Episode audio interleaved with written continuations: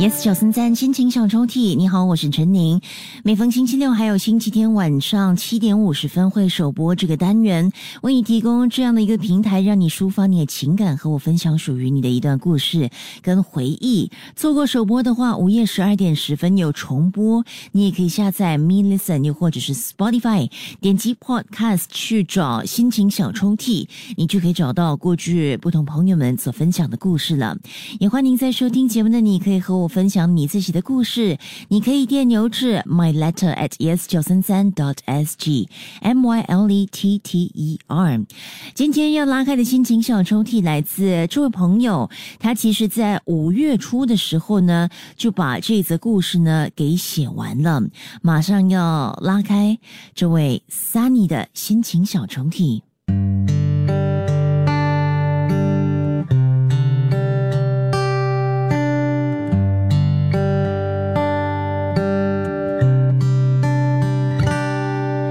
很佩服当年的默契，竟然能把匿名的你给认出。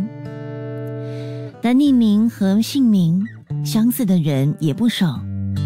现在默契仿佛需要更多的力量去确认你。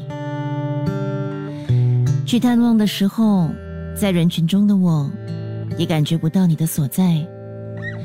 你的朋友们都会知道你的一些动态吧，而我却只能猜想。相信你是工作繁重，又或许是你出国了，会不会是你生病了，又或者是需要协助家中的长辈，还是你已经不在乎我们了？我只能默默的猜想和牵挂着。沉默的那段日子。其实好想念，好想念你，你知道吗？心也一直没离开过，但因为难过，所以一直一直的压抑着自己。后来我尝试联系你，但不是每一次都能联系上。即便时常联系不上，也不要难过，因为就算相隔着，在心里还是会当你是最特别的朋友。我还是会想念着你的。若好朋友在生命中经历过失去或伤痛，我也会感同身受，好想为你抚平。所以我答应自己，要成为你永远都不会失去的好朋友。我不知道自己会在圈子里多久，圈中只有几个朋友知道我是离婚人士。但他们不知道细节，不知道我所经历的。我常告诉自己，只要问心无愧，不要在乎别人说什么。但若当中某位长辈误会我的时候，我还是无法不感到失望或委屈。